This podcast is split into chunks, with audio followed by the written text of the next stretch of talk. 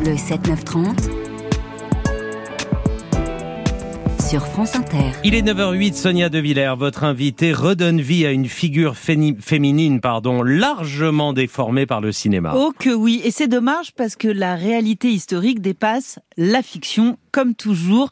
Bienvenue dans le destin fascinant qui est celui de Rose Valland. Bonjour Jennifer Le Sieur. Bonjour Sonia. Pourquoi est-ce qu'Hitler, pourquoi est-ce que les nazis accordent une telle importance aux œuvres d'art? Ah, Hitler, vous savez, euh, est un peintre raté. Est un peintre raté, voilà. C'était euh, l'art était pour lui une passion, une passion malsaine, frustrée. Voilà, il a été recalé deux fois à l'école des beaux arts de Vienne et il l'a, l'a jamais digéré. Mhm. Donc l'art était vraiment euh, un maillon essentiel de la politique du Troisième Reich. il a voulu très vite piller les collections des, des ennemis du Reich, qui étaient les Juifs, les francs-maçons, pour les communistes, les communiste, voilà, pour euh, pour euh, son profit personnel, il voulait euh, construire un musée mégalomane, un musée pharaonique dans sa ville de jeunesse, de Linz, et pour ça, il s'est servi dans les territoires occupés. Ceci était le château du docteur Goebbels. Et M. von Ribbentrop s'était procuré celui-ci en expédiant son propriétaire à Dachau. Volé par les seigneurs du Reich. Voici des lingots d'or, de l'argenterie, des tableaux de maître, puis des collections publiques et privées. L'Allemagne était devenue la caverne d'Ali Baba, mais avec beaucoup plus de 40 voleurs. Tout ce joli monde paiera. Et ceci n'est pas une bande-annonce de film, ce sont les actualités françaises en 1945 avec une emphase qui, qui n'est plus la nôtre euh, aujourd'hui. Jennifer Le Sieur, vous avez euh, retracé avec des, des, des, des, détails extrêmement minutieux, extrêmement précis la vie de Rose Valland. Rose Valland euh, est née aux alentours de Grenoble. c'est une, c'est une femme brillante, quoique discrète. Et au fond, l'histoire a mal retenu son parcours, mal retenu son destin, mal retenu cette figure. Mais il faut raconter que c'est une historienne de l'art extrêmement capée et diplômée. Oui, elle était, euh, elle était bardée de diplômes. Bardée de diplômes, de thèses. oui, de thèses. Euh, école du Louvre, euh, école d'art et d'archéologie, la Sorbonne. voilà, c'était vraiment quelqu'un qui avait tous les atouts pour devenir conservatrice. Sauf qu'à son époque, avant voilà, la guerre, voilà, on ne nommait pas les femmes conservatrices. Et à l'âge de 34 ans, elle s'est retrouvée attachée de conservation bénévole mhm. au musée du jeu de paume, alors qu'elle aurait très bien pu être conservatrice à, part entière. alors le musée, c'est ça on a fait le travail en tout cas. Le musée du jeu de paume est un lieu assez particulier. Pour ceux qui ne connaissent pas Paris, c'est l'un des deux musées à côté de l'orangerie euh, qui est juste euh, au début de la place de la Concorde, à la fin du jardin des Tuileries. C'est un lieu qui est dédié à l'époque à l'art moderne et, et, et Rose Valland organise de très belles expositions, une quinzaine d'expositions dont elle a la charge. Oui, c'est drôle de savoir qu'au Jeu de Paume, à l'époque, c'était le, le, musée, euh, euh le, peut-être un des plus avant-gardistes de Paris à cette époque, qui était ouvert euh, non seulement à l'art moderne, mais à l'art moderne étranger. Euh, le musée des écoles étrangères contemporaines, comme on l'appelait, euh, est devenu ensuite, malgré lui, c'est une, une, des multiples histoires paradoxales de la vie de, de Rose Valland, que ce soit devenu euh, le centre de tri, de stockage des spoliations nazies. C'est ça. Alors, ce qu'il faut raconter, c'est justement, on a entendu hein, dans ces actualités de, de 1945, euh, comment les nazis ont fondu littéralement sur les richesses de l'Europe, euh, sur les œuvres d'art en particulier, mais pas seulement, les instruments de musique, les meubles, les, les, les énormément de familles ont été spoliées, et les musées également. Donc, est-ce que vous pouvez nous raconter les différentes institutions parce qu'il y a eu compétition, il y en a eu une, une en particulier qui était chargée à la fois d'inventorier et en même temps d'organiser le pillage. Oui, dès le début de l'occupation, euh, donc en juin 40, euh, mm. à Paris, il y a des organismes euh, nazis qui se sont implantés pour pour piller, enfin pour spolier. Il faut faire attention à la, la différence des termes. les familles juives mm. de leur collection, de leur collection privée. Ces, ces trois organismes se sont détruits par rivalité en fait successive, et finalement il y a un organisme qui a réussi à à prendre le contrôle des opérations, c'est l'ERR mmh. pour Einsatzstab, pardon pour allemand, Einsatzstab Reichsleiter Rosenberg, du nom de, de Rosenberg, le, Alfred Rosenberg, l'idéologue du parti nazi. Et cet organisme, finalement, c'est organisé systématiquement euh, pour pour euh, répertorier euh, les collections privées, pour organiser le, les spoliations et amener tous ces, toutes ces œuvres d'art au jeu de paume, donc qui servaient de, de gare de transit, avant de transférer tous ces biens en Allemagne alors c'est passionnant parce que votre livre qui paraît chez Robert Laffont et qui s'appelle Rose Valland, l'espionne à l'œuvre, et je vous le conseille pour, pour cet été parce que évidemment ça se lit comme un thriller, mais c'est un thriller profondément historique et, euh, et, et, vraiment d'une d'une grande sobriété, je, je l'ai dit. Euh, donc Rose Valland se retrouve au premier plan. Euh, c'est une femme assez terne, assez palote, qui cultive cette discrétion. Personne ne se méfie d'elle. Oui, il faut toujours se méfier des discrets. Sa grande discrétion et son, son physique anodin passe-partout euh, ont été ses, ses, ses, meilleures armes, finalement, avec évidemment son, son sens de l'observation, sa mémoire photographique, qui lui a permis voilà, d'enregistrer de, les œuvres d'art qu'elle voyait passer. Euh, ce sont toutes ces choses qui ont fait d'elle l'espionne idéale, finalement. Et c'était la dernière personne que euh, la Gestapo, les Elle fouillait les poubelles Oui, elle fouillait les poubelles, elle récupérait les copies carbone elle écoutait aux portes, à l'ancienne, voilà, elle se cachait presque derrière les rideaux. Enfin, on a l'impression d'être dans Rouletabille, mais, mais c'est vrai. Elle, elle, elle, réceptionnait ensuite les informations, soit sur des petites fiches qu'elle cachait, euh, soit euh, dans sa mémoire, tout simplement, et elle, elle retranscrivait ça le soir, chez elle. J'imagine avec quand même la peur au ventre, mais elle a fait ça pendant les quatre ans d'occupation. Elle a enregistré toutes les informations euh, des, des, des, biens qui voilà qui arrivaient au jeu de paume et qui repartaient, les adresses, et alors à les qui remettait-elle ces rapports? Parce que voilà un homme qui pour le coup a pris la lumière, sans doute au détriment de la figure de Rose Valland. Jacques Jaujard. Jacques Jaujard, l'autre grand héros de cette histoire. Le héros, l'homme qui a sauvé la Joconde. Oui, entre autres, euh, il était directeur des musées nationaux mm. et Rose Valland allait le voir à peu près deux fois par semaine euh, dans son bureau du Louvre pour lui remettre les informations qu'elle avait collectées donc au jeu de paume. Et Jacques Jaujard, lui, était membre officiel d'un réseau de résistance et il a transmis les informations de Rose Valland à son, réseau euh, pour essayer de court-circuiter finalement c'est cette entreprise gigantesque euh, de spoliation. Mais Jacques Jaujard, dès avant la guerre, est le grand ordonnateur du plan de sauvegarde du patrimoine français. C'est lui qui établit euh, un nombre considérable de cachettes. Ce sont des châteaux, ce sont des abbayes, ce sont des monastères euh, qui sont choisis parce qu'ils sont loin des grosses villes qui risquent d'être bombardées, qui sont assez solides pour résister aux incendies, qui sont, on va dire, protégés des inondations. il, faut raconter, Jennifer Le Sueur, en, en 39 ce colossal exode des œuvres d'art des musées français. Oui, ça a commencé avant la déclaration euh, de guerre de la France à l'Allemagne. Mm. Euh, Jacques Jaujard avait donc euh, déjà évacué les œuvres du Prado pendant la guerre civile espagnole, et c'est lui qui a, qui a fait cet, immense plan d'évacuation en, en, très peu de temps, en quelques semaines. je crois 4000 chefs-d'œuvre du Louvre ont été mis en caisse, parfois avec des, des, petites pastilles rouges pour indiquer leur degré d'importance. Mona Lisa, par exemple, avait trois points rouges sur sa, sur voilà. sa Et la perle de Corot également. Aussi, voilà. Et, euh, et, toutes ces œuvres sont parties à l'aube dans C'est l'Olympia de Manet, c'est l'Angélus de Millet, c'est la Dentelière de Vermeer. Il faut imaginer ce qui est. Le radeau de la Méduse. Le radeau de la Méduse. Dimension du radeau de la Méduse, impossible à plier à cause de son vernis trop fragile, qu'il a fallu transporter euh, sur, des camions réservés au décor de la comédie française et à traverser comme ça euh, une, une, une partie de la France pour arriver au château de Chambord. Voilà, et Rose Valland a accompagné une partie de ses œuvres. Elle a accompagné une petite partie. Elle n'a pas vraiment euh, fait partie de cette de cet exode-là du Louvre, mmh. puisqu'elle, elle était en charge de la sauvegarde des collections du, du musée du Jeu de Paume. Ouais, on va écouter la voix de Rose Valland racontant un épisode très particulier qui lui se situe plutôt à la fin de la guerre.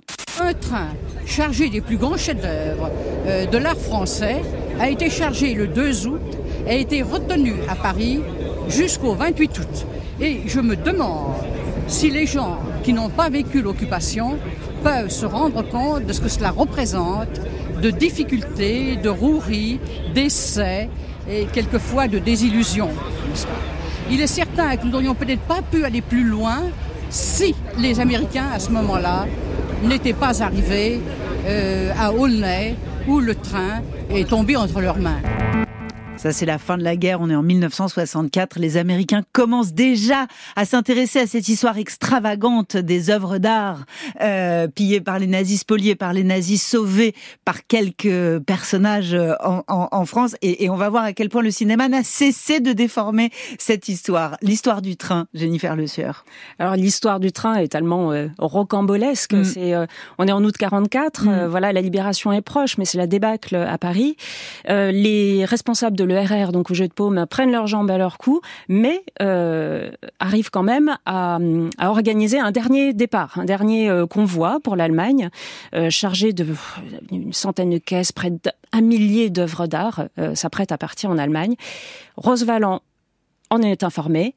Elle informe Jacques Jojard, le réseau Résistance Fer, ouais. et les cheminots vont, vont, faire un travail incroyable de sabotage, voilà, à simuler des pannes, à simuler des déraillements, et finalement, ce train qui devait quitter Aulnay pour l'Allemagne euh, a tourné un peu en rond, en banlieue et parisienne. Et ce train qui est chargé, mais de, de, de trésors absolus, c'est voilà. ça, de trésors absolus. C'était c'était un musée sur roue euh, qui, qui a circulé comme un train fantôme, et finalement qui n'a jamais quitté la, la banlieue parisienne. Et heureusement, euh, les, alliés sont, sont arrivés pour, euh, euh, à, temps, voilà, pour euh, empêcher euh, qu'on change de convoi. Et ce qui est merveilleux, c'est que le, jeune lieutenant qui a été chargé de contrôler ce train s'appelait Alexandre Rosenberg et c'était le fils de Paul Rosenberg, le grand marchand d'art français, dont une partie de la collection était dans ce train. Voilà, et il l'ignorait.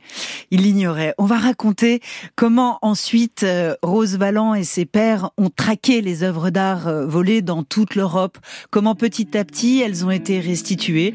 On va raconter comment les vautours allemands, mais aussi les vautours français collaborationnistes se sont sortis de cette histoire petit à petit après la guerre.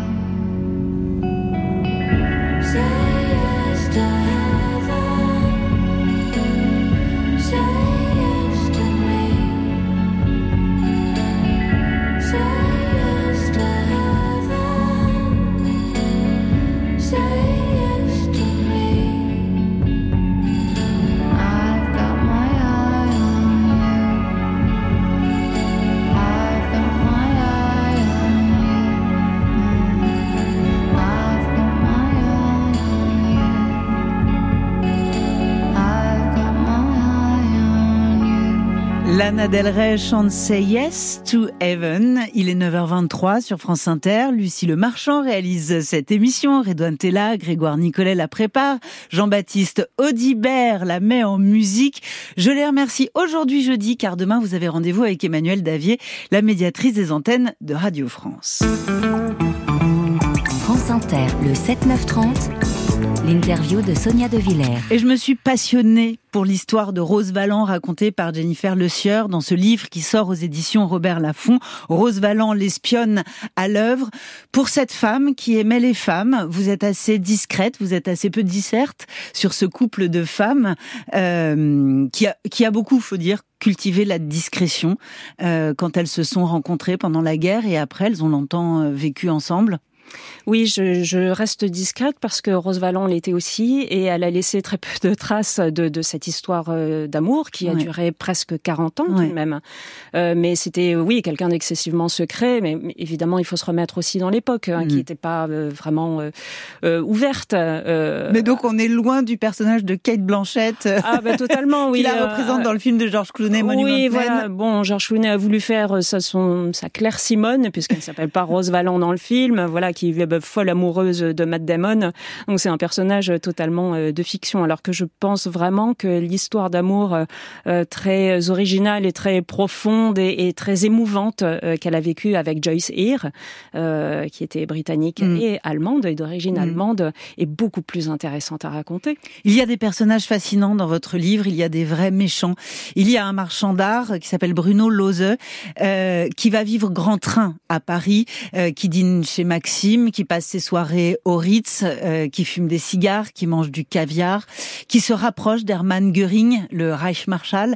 Euh, la, la figure de Göring, c'est quand même un ogre obèse, euh, complètement shooté à la morphine, il pèse 130 kilos, Euh, il n'est jamais assez vorace, Mm. euh, il, il se sert, il se sert, il vient une quinzaine de fois euh, au jeu de paume. Oui, même une vingtaine de fois, Vingtaine quelle que soit d'ailleurs l'issue du conflit, même quand euh, l'Allemagne commence à, à plier et que le, victoire euh, des Alliés est proche, euh, non, mais il continue à venir faire son marché au jeu de paume.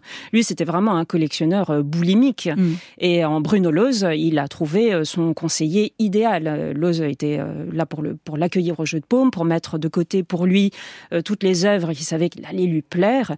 Et c'est cette espèce de, de complicité entre crapules euh, qui a fait que Göring a amassé une collection phénoménale à partir des œuvres pillées, euh, notamment aux familles juives. à Alors Paris. Göring sera sur les bancs du procès de Nuremberg, mais Bruno Lose s'en sort très bien après-guerre. Il fait quelques années de prison et finalement, quand il est jugé après-guerre et bien après le, le- le procès de Nuremberg, euh, il est acquitté. Ouais. Il est protégé notamment par euh, l'avocat de Céline, euh, de l'écrivain Céline. Mhm.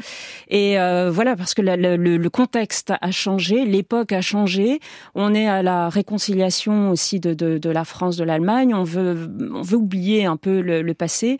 Et dans cette époque où il y a eu des dénazifications hâtives, les, les principaux responsables de l'ARR et des spoliations s'en sont très bien tirés. 100 000 œuvres, 100 000 œuvres. C'est, le chiffre est absolument colossal. Ce qu'il faut comprendre avec le patrimoine français, c'est que ce sont à la fois les musées qui ont été euh, qui ont été largement euh, labourés, euh, vidés, etc., mais aussi d'immenses collections particulières. Il faut savoir qu'à Paris, il y avait les plus belles collections d'art d'Europe. Il y avait celles, les grandes collections des familles juives, la- la- les collections Rothschild qui faisaient Oui. rêver Hitler réellement. Il fantasmait totalement la, la famille La famille Seligman, la famille Veil-Picard, la collection d'Al- d'Alphonse Kahn, euh, la, collection de Paul Rosenberg, qui était le, grand-père d'Anne Sinclair. Donc, en quelques mots, euh, c'est là où elle va devenir une vraie espionne. Euh, c'est après la guerre, Rose Valland. Et cette histoire aussi, on la connaît très mal. Comment elle va, elle va rentrer dans cette, dans cette Europe d'après-guerre pour retrouver les œuvres? Oui, moi j'aime beaucoup aussi cette euh, transition Oui. entre la Rose Valland un petit peu discrète, Oui. effacée par la force des choses. Et puis celle qui rejoint de l'armée. l'occupation et celle qui devient une espionne de terrain, un, un agent, euh, agent de liaison. Voilà, elle arrive en Allemagne le 4 mai euh, 1945, donc quand même quatre jours avant l'armistice, et elle, elle s'enrôle dans l'armée euh, de, de l'âtre de Tassigny et elle se met en route pour aller chercher les œuvres. Avec le peu de moyens qu'elle a, beaucoup de mal à se ravitailler, à trouver de l'essence, des routes euh, pulvérisées, des villages, enfin des villes avec l'armée rouge Et- euh, qui est arrivée depuis le front de l'Est et qui n'a pas l'intention, et ça se confirmera dans les années qui suivent, de rendre. Non, non, non, parce que évidemment dans la- dans l'Allemagne vaincue, donc euh, qui, est- qui est divisée en quatre, euh, Roosevelt n'a aucun problème à aller en zone américaine pour aller chercher. heureusement, toutes les, pratiquement toutes les œuvres, euh, les, les plus grandes œuvres euh, spoliées euh, étaient en zone américaine. Mm. Donc elle a, elle a pu, elle a pu s'y rendre. Par contre, les, la zone soviétique, là, les soviétiques n'étaient pas du tout d'accord. Pour eux, les œuvres qui étaient sur leur zone euh, étaient à eux. Ils les considéraient comme un butin de guerre en réparation à leurs millions de morts. Ils n'avaient pas du tout l'intention de laisser passer euh, euh, Rose Valland pour qu'elle aille récupérer des œuvres françaises. Et je vous laisse lire le chapitre absolument hallucinant sur les Monument Men et Rose Valland qui découvrent les, les- les trésors de la mine d'Altaos. Mais vraiment, c'est, je sais pas si on le prononce comme ça. Altaossé, oui. Altaossé, voilà. C'est absolument sidérant parce que c'est des Rubens, c'est des Titiens, c'est des Rembrandt, c'est des Michel-Ange, c'est des Bruegel et c'est des Vermeer qui vont ressurgir après la guerre. Je vous conseille vivement de lire Rose Valland, l'espionne à l'œuvre, le livre de Jennifer Le Sieur. Merci. Merci beaucoup, Sonia.